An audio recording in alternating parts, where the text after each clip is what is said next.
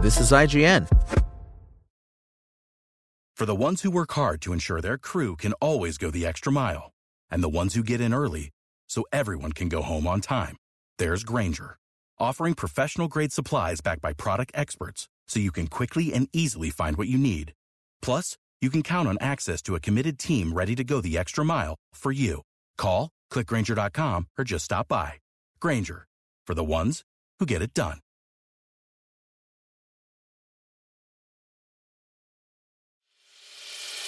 As a longtime foreign correspondent, I've worked in lots of places, but nowhere as important to the world as China. I'm Jane Perlez, former Beijing bureau chief for the New York Times. Join me on my new podcast, Face Off US versus China, where I'll take you behind the scenes in the tumultuous US China relationship. Find Face Off wherever you get your podcasts. This is IGN. Forspoken Review. Stop me if you've heard this one before. A down on their luck orphan has their life turned upside down when they get whisked away to a fantastical new world where they suddenly have magical powers, reluctantly rising to become the hero its people need to stop an evil threat. If that sounds like every fantasy book you've ever forgotten you read, it's probably because Forspoken is a remarkably generic RPG, from its bland story to its lifeless open world. Thankfully, its energetic combat and flashy parkour movement system do keep the relatively slim campaign decently entertaining throughout. But running through its boilerplate checklist of repetitive side tasks doesn't hold much appeal beyond mindless trophy hunting after that. The newest action RPG from Square Enix puts you in the brooding shoes of Frey Holland, a well acted but largely unlikable New Yorker who gets pulled through a portal to the fantasy realm of Athia after accidentally becoming bonded to an equally unlikable talking armband she calls Cuff.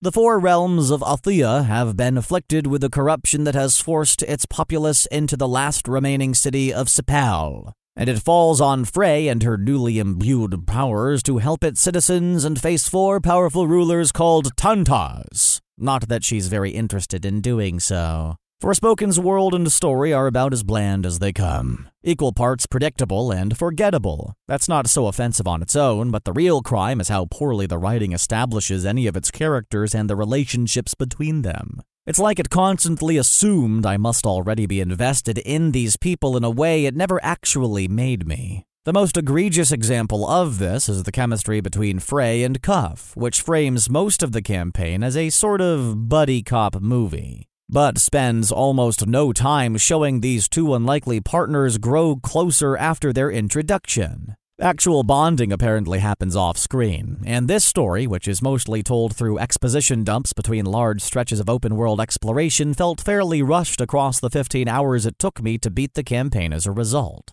That means the snippy banter between Cuff and Frey come off as obnoxious rather than endearing. Frey is surprisingly vocal about her disdain for most of the tasks Forspoken asks you to complete and Cuff constantly belittles her for no good reason in a manner that I think is supposed to come off as friendly ribbing, but instead feels like awkwardly watching a couple argue at a dinner party. This dynamic never really changes, even as Frey slowly goes through the motions of her predictable hero's journey, and it is always exhausting. Forspoken is essentially split into two parts talking to townsfolk and doing mundane side quests like feeding sheep or chasing cats in Cipal, and making your way to some specific point of interest on its absurdly large map to further the story. I don't think the Cipal sections would have bothered me if conversations and cutscenes didn't have such a stilted, strangely low budget feel to them. The performances throughout can actually be quite good, even when the writing leans heavily into telling rather than showing.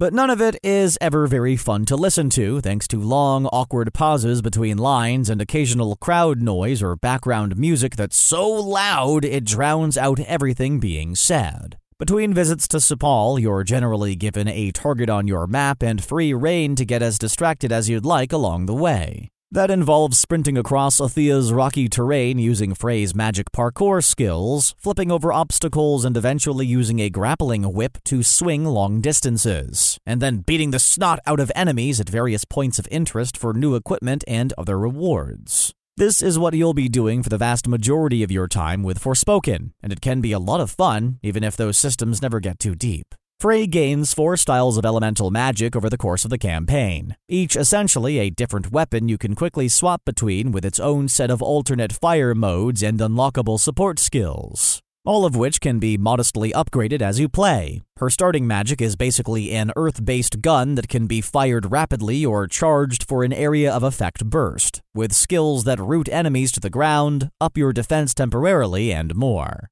You don't even have a melee attack until you unlock the fire based sword option about a third of the way through the campaign, which was a little annoyingly restrictive at first. But once you do open up more Frey's capabilities, Forspoken's particle effect filled combat becomes quite amusing. Enemy variety isn't exactly impressive. Special larger baddies in particular can be really cool the first time you fight them, but less so by the third. But elemental resistances and unique quirks pushed me to swap weapons and strategies frequently mid fight in a way I really enjoyed. For example, I loved that shielded enemies could be dealt with either by getting behind them or by charging an AoE shot and then firing it at the ground nearby to knock them off their guard. One on one fights can devolve into locking onto your target and holding down the trigger while you strafe out of harm's way with Forspoken's extremely generous dodge system, but the group encounters often did a good job of keeping me on my toes. Similarly, the parkour system is a mix of straightforward and flashy, sending you nimbly soaring across the environment by simply holding down the circle button and pointing yourself in a given direction. Just like your attacks, this becomes a lot more fun once you unlock some cooler skills,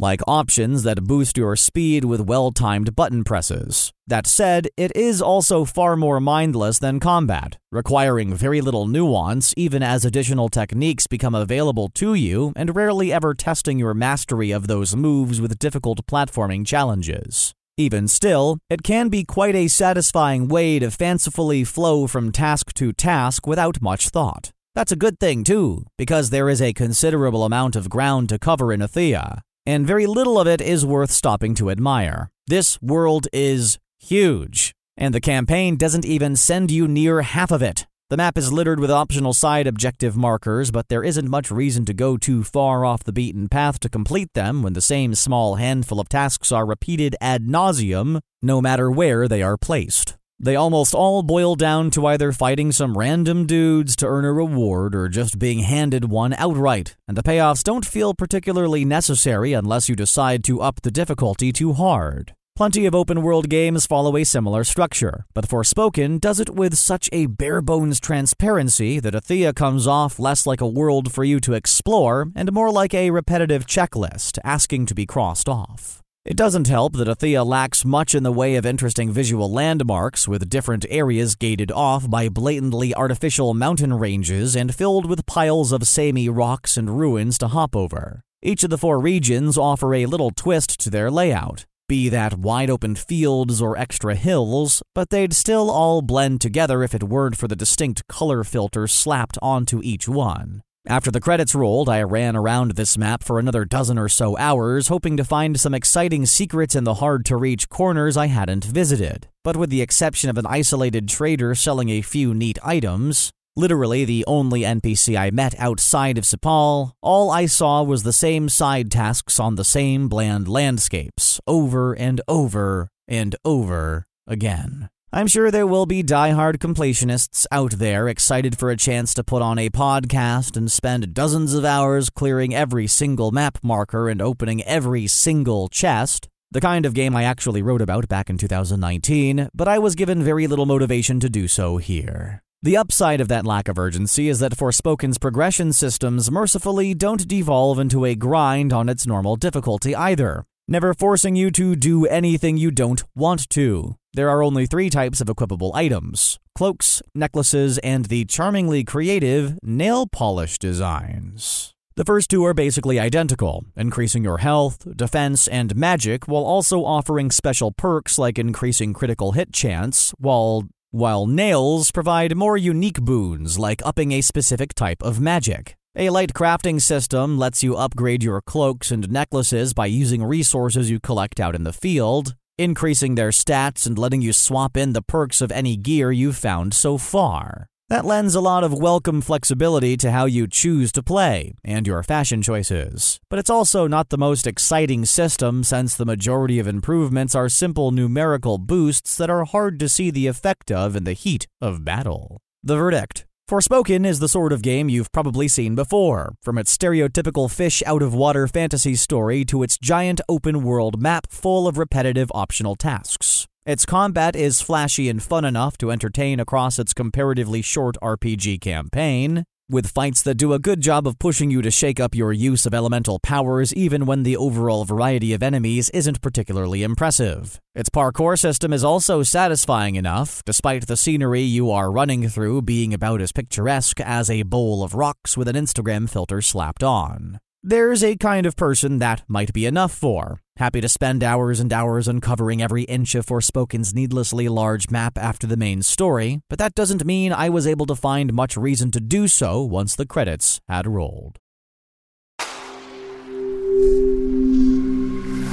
Spoken Layer. Without the ones like you, who work tirelessly to keep things running, everything would suddenly stop.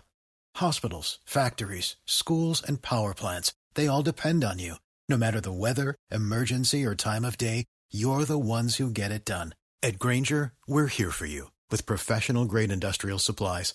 Count on real time product availability and fast delivery. Call clickgrainger.com or just stop by.